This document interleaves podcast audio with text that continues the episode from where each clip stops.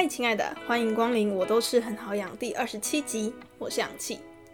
下下礼拜呢，大学生就要开学了，不知道你在这个暑假有没有好好规划呢？那如果没有的话，也没有关系，因为疫情的关系，大家也都没有办法做自己想做的事，也没有办法去想要去的地方玩。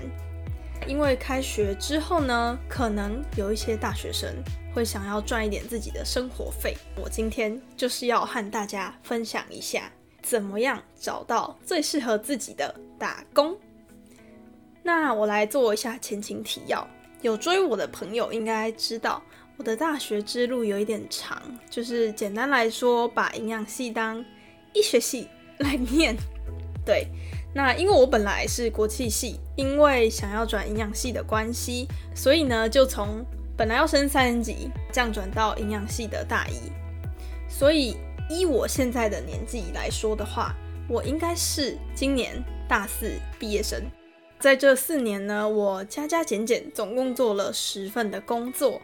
简单的和大家说一下，我到底做过了哪些工作，可以做到十份那么多。好，来。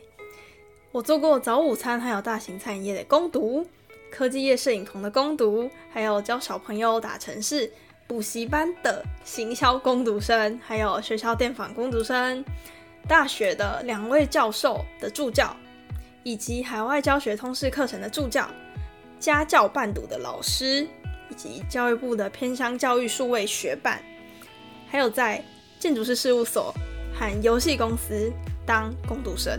所以我说了这么多，也不是想要证明我自己有多厉害，而是想要告诉大家说，我呢在这四年做了十份工作，真的学到了一些东西，想要和大家分享，想要倾囊相授。今天呢，我会分成三个阶段来和大家分享。第一呢是找工作阶段，第二是工作中，第三是要离职和离职后。我会把我认为在找攻读的工作，还有做攻读生最重要的十件事和大家分享。那大家一定要听好听满，听到最后哦，因为这真的对于大学生找攻读非常非常重要。而且我去找 YouTube 发现并没有太多的分享，所以我觉得这个音频如果真的有帮助到你的话，记得要分享给身旁的朋友。OK，那我们就进到主题。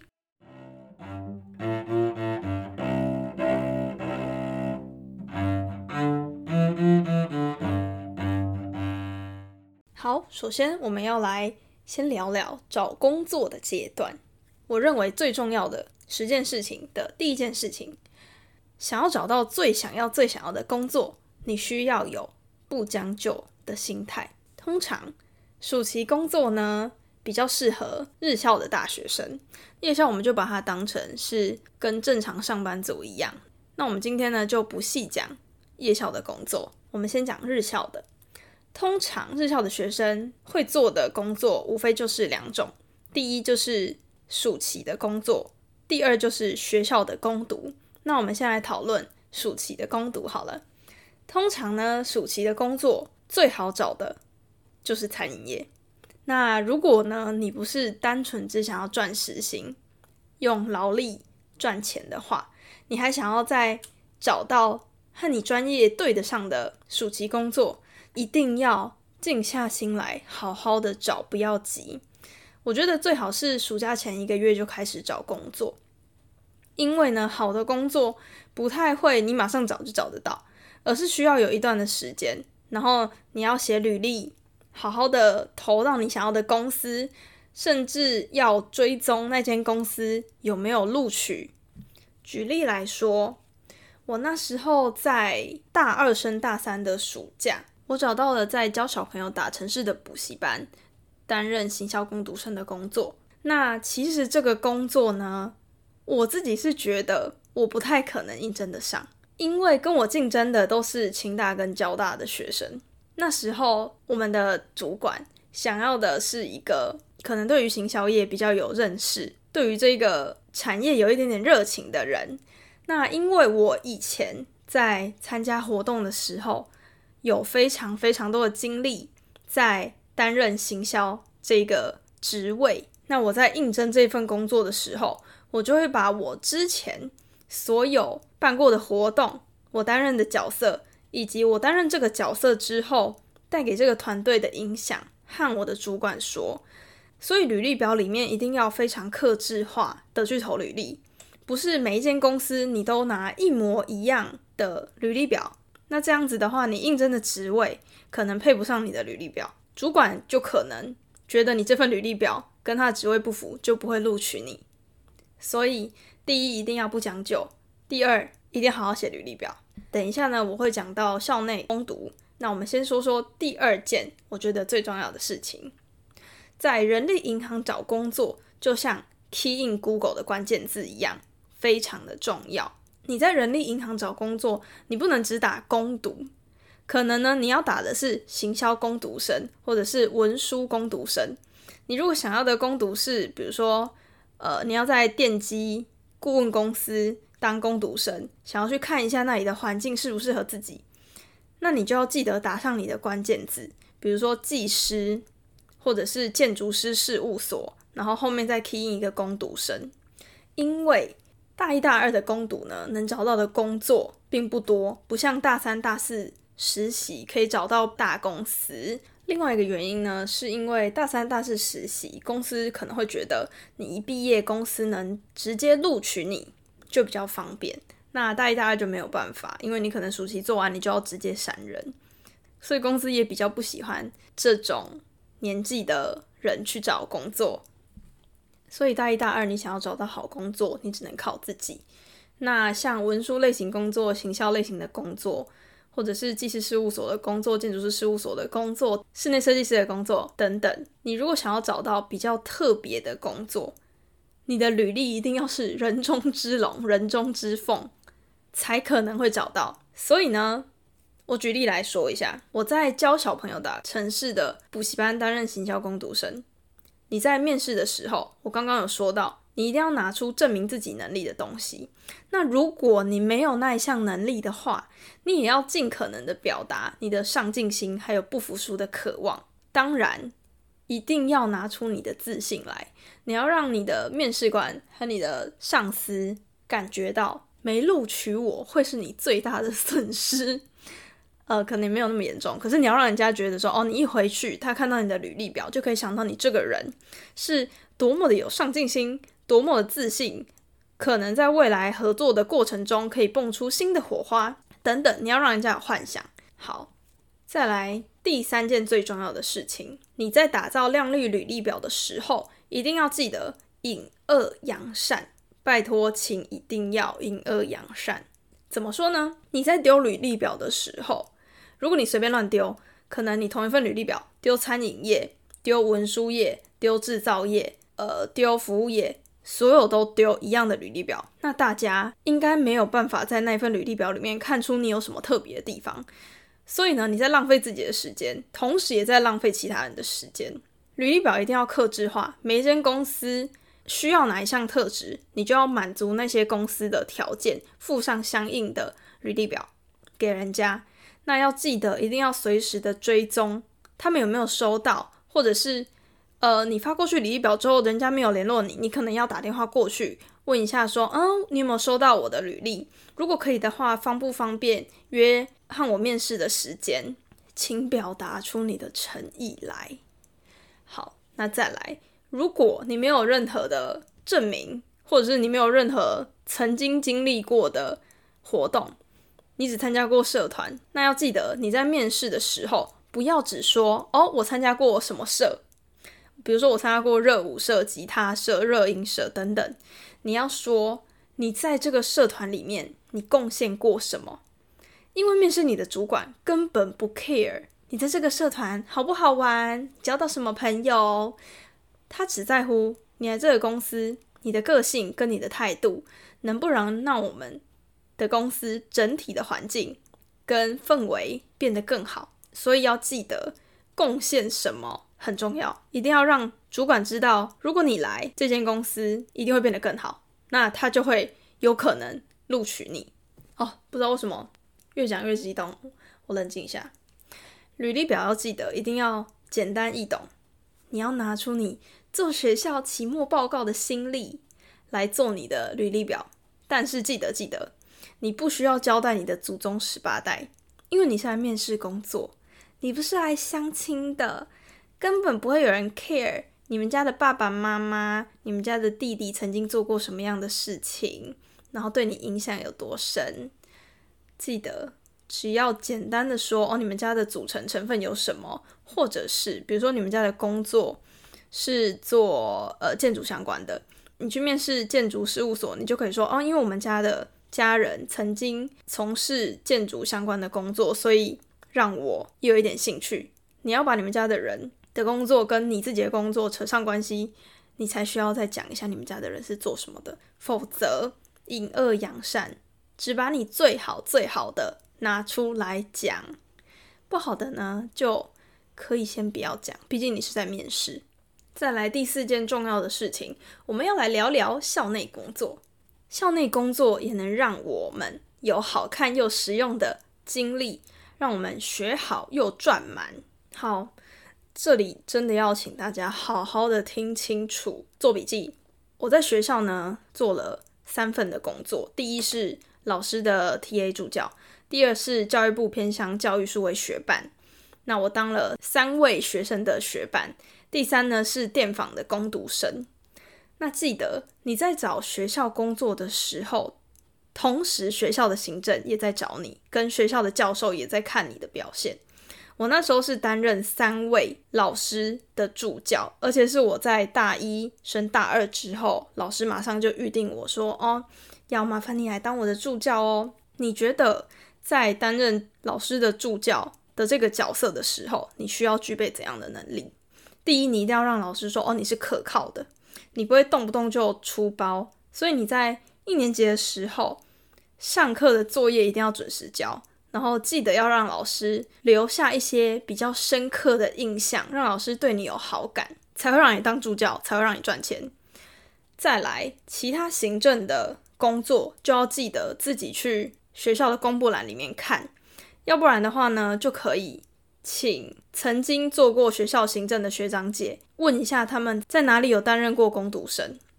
反正无论如何，一定要珍惜身边所有的缘分，利用身边所有的人脉和资源，才可以让你找到一份可能相对轻松，然后让你能学到东西，又能让你赚到钱的工作。我觉得做校内的攻读有一项比较好的福利，就是学校的教职员会对你的印象比较友好一点。之后呢，你在学校办理一些行政的业务时，会比较畅行无阻，对你校内的生活是有帮助的啦。想要和大家说一个小秘密，千万不要让自己定位在只能在一个领域工作四年，你一定要让自己有。更多领域发展的可能性，不要放弃任何一项可以找到工作的机会，以及不要放弃任何可以做到更好工作的机会。OK，那我们的找工作阶段就先说到这边。等一下我们要来说说工作中的一些小配波，还有注意事项。我们进一下广告喽。我是氧气，即将要升大三的营养系学生。最近呢，有好几位粉丝到 IG 私讯我，感谢我分享营养师职涯发展以及有关营养的访谈。我真的非常开心，能带给听这个 podcast 的你有一点点的改变。我都是很好养呢，是一个帮助营养系学生更认识营养领域和推广营养师专业的频道。希望借由我一位对营养非常有热情的学生，带领大家更了解营养师的工作。开始由衷的佩服营养的奥妙。如果有想要告诉我的真心话，欢迎到下方留言告诉我，或是到 IG 私讯我，很期待能看到你的留言。好，我们回到节目里喽。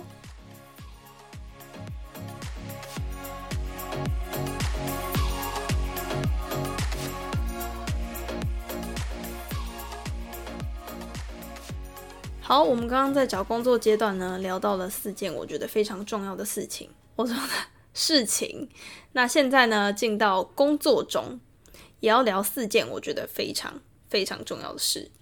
第一件事，刚进职场的我们就是小菜鸡，敬老尊贤，能忍则忍，很重要。请刻在你的心里。在我们刚进一间新的公司的时候，要记得秉持一个原则：多听少说，多做。不懂的就一定要问清楚，因为很多时候呢，我们进到职场会觉得啊，我们是新鲜人，犯错不要紧。可是犯错、犯错、犯太多次错，你就会变成十恶不赦的罪人。你可能就会被人家认为你的头脑是不是有点问题？怎么现在年轻人都那么的烂草莓？请为我们这个族群打下好听的名声好吗？我们每一个人都代表着我们这个大学生的品格跟。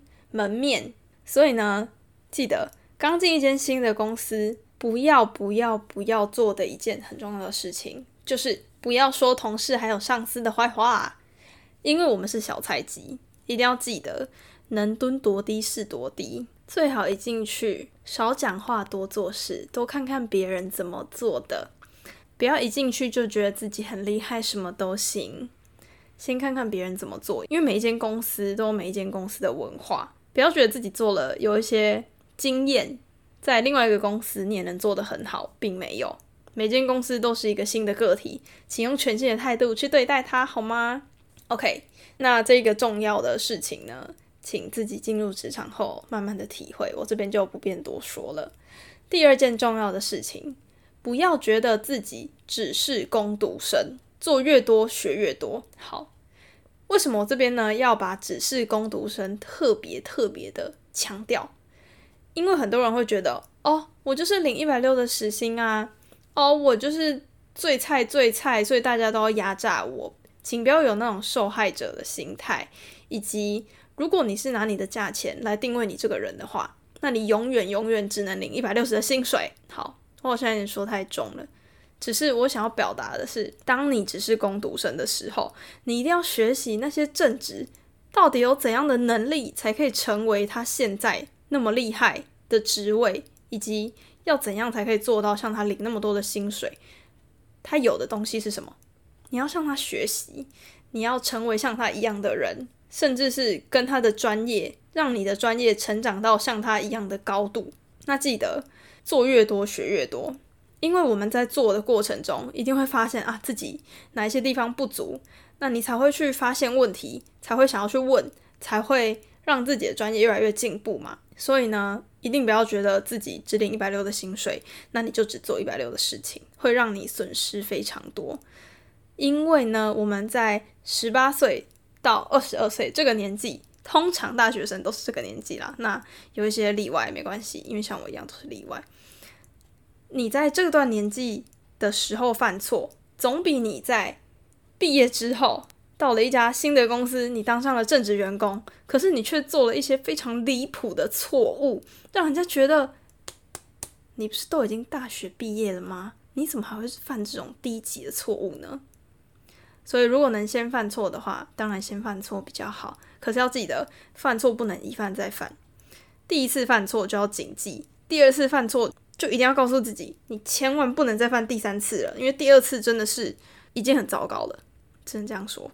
那再来有一件事情，我也觉得很重要，因为我们是工读生嘛，就是整个公司里面应该算是薪水最最最最低的那一群。虽然是薪水最低，但你也不要觉得说，哦，我薪水最低，所以我可以随便，那我也可以迟到，我也可以尽量早退，我可以做任何。正职做不到的事情，因为我就是一个时薪一百六十的工读生，不行，千万不能迟到。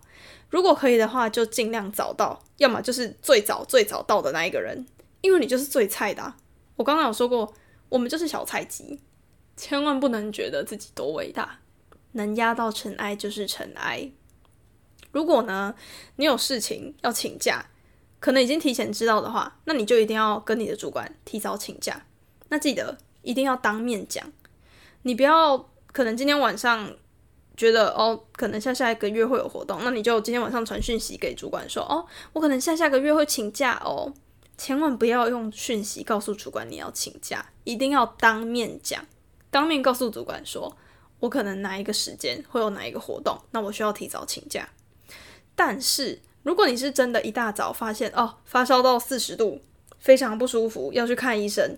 或者是一些非常紧急的事情，比如说哦，家人发生了什么事情，那要记得，有可能你那时候主管还没有醒，那你先传讯息给主管，这是正确的。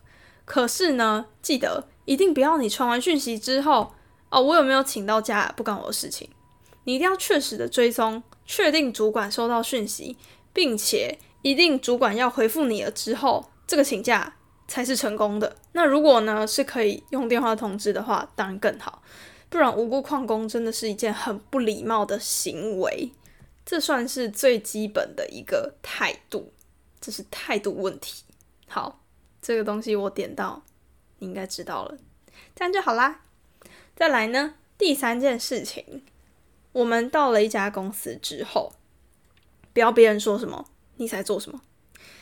如果这个流程可以让你更优化的话，请简化流程顺序，或者是说，你可以把 SOP 做出来，让之后进来接你这个职位的人可以看到这个 SOP，就能更顺利的解决这件事情。我们呢，在这一个职位待过留下的痕迹，会让人家记得。我们走了之后，那些正职还会继续待在那边，那代表他们会记得你曾经做过的事情，不管是好的还是坏的，他们都会记得。如果你优化了这个流程的顺序，他们就会觉得哇，你这个人怎么那么棒？怎么可以在大学就做出了优化这个普通大学生做不到的事情？所以优化流程很重要。如果能把一件事情从困难变简单，那就是你的能力。第四件事情，做好现在这一份工作，不要吃着碗里看着锅里的。为什么我要说这件事情呢？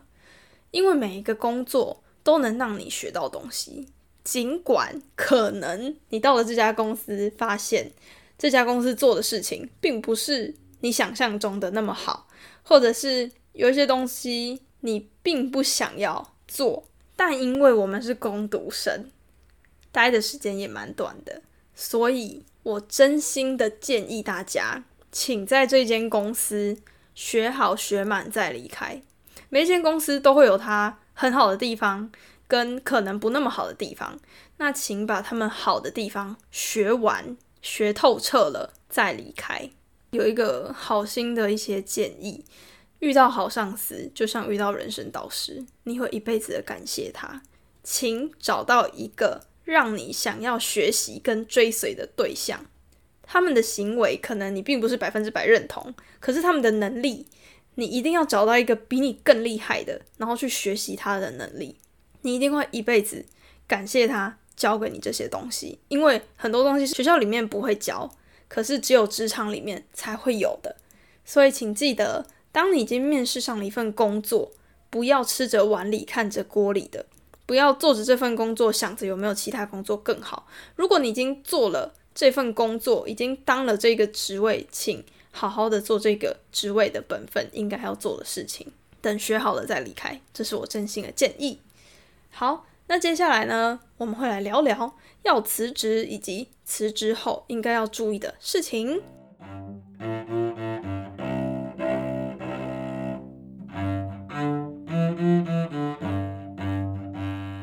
刚刚呢，在上面我们讲完了八件我认为重要的事情。现在呢，我们要聊聊要辞职跟辞职后最重要的两件事。第一件事情，所有工作中的人脉可能都是你未来的贵人。我很喜欢一句话：有时候这个世界很大很大，大到我们一辈子都没有机会遇见；有时候这个世界又很小很小，小到一抬头就可以看到你的笑脸。这句话呢，当然是比较 romantic 一点。我想要解释这句话的含义是：当我们在辞职后。最让人记得的，不是我们在这段时间做了哪一些蠢事，而是教养，还有我们的做事态度，才会让人打从心里的敬佩，还有喜欢。是感觉才会让同事跟主管们记得。所以交接工作在辞职之前一定要做好，因为你。交接工作做好和交接工作做不好，看我们是想要名留千史还是臭遗千年。这件事情呢，每一个人都有每一个人自己的做法。希望你们可以好好的处理辞职之前的交接工作。那再来，如果我们想要辞职了，请好好的找主管谈。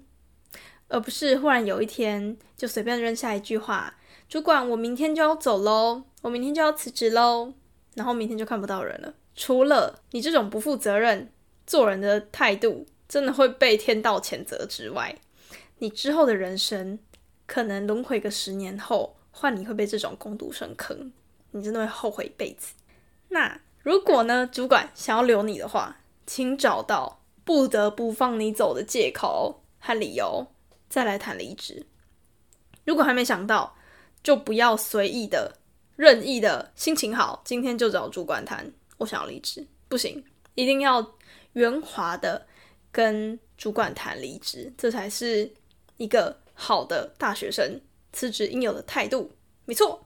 再来就是最后最后一件事情，当我们回归校园后，一定要谨记工作的辛苦，好好精进自己不足的部分。我们到了社会这个大染缸走一遭之后，一定会有非常多的感悟，特别是知道工作的辛苦，还有当学生是多么的舒服、爽和幸福。所以回到校园之后，一定要记得弥补一些在工作中不足的专业领域的知识，还有技能，以及好好珍惜在学校的这段时光。我前面说的这十点，如果有任何想要和我分享的，可以到 IG 去私讯我，和我分享，也可以在下方留言告诉我。那我想要和大家解释一下，我前面呢说的“你”，所有“你”这个字，其实都代表现在的我想要对之前的我说的话。如果大家听了可能有点不舒服，觉得我在指责你的话，拜托不要放在心上，可能只是激动了点，但我没有任何的恶意，只是求子心切，呃，也不是求子心切，呃，希望大家。可以不要犯我之前犯过的错，跟我之前做过的蠢事。好，我都是很好养的初衷呢，是希望透过 podcast 讲营养的好，让世界知道。如果呢，你很喜欢我辛苦制作的内容，拜托拜托，帮我在 podcast 打五颗星，这样这个节目才可以让更多人知道。或是呢，在下方留言告诉我你对这一集的想法。就像是 Google Map 评分一样，新朋友看到留言才可以更知道我这个节目到底在做什么事情哦。这个频道呢，所有的一切都是我一个人在经营，一个人搞定。如果想要鼓励我做更好的内容，可以找我打广告、宣传活动等等，看你的诚意收费，所有的事情都可以议价。如果是粉丝的话，都好说好说。欢迎呢到我的 IG 找我聊聊，有任何问题也可以 IG 私讯我，或者是寄信给我。美好的时间总是过得特别快，记得每个月第一和第三周的星期二早上七点就有最新的《我都是很好养》上线。大家下次见喽，拜拜。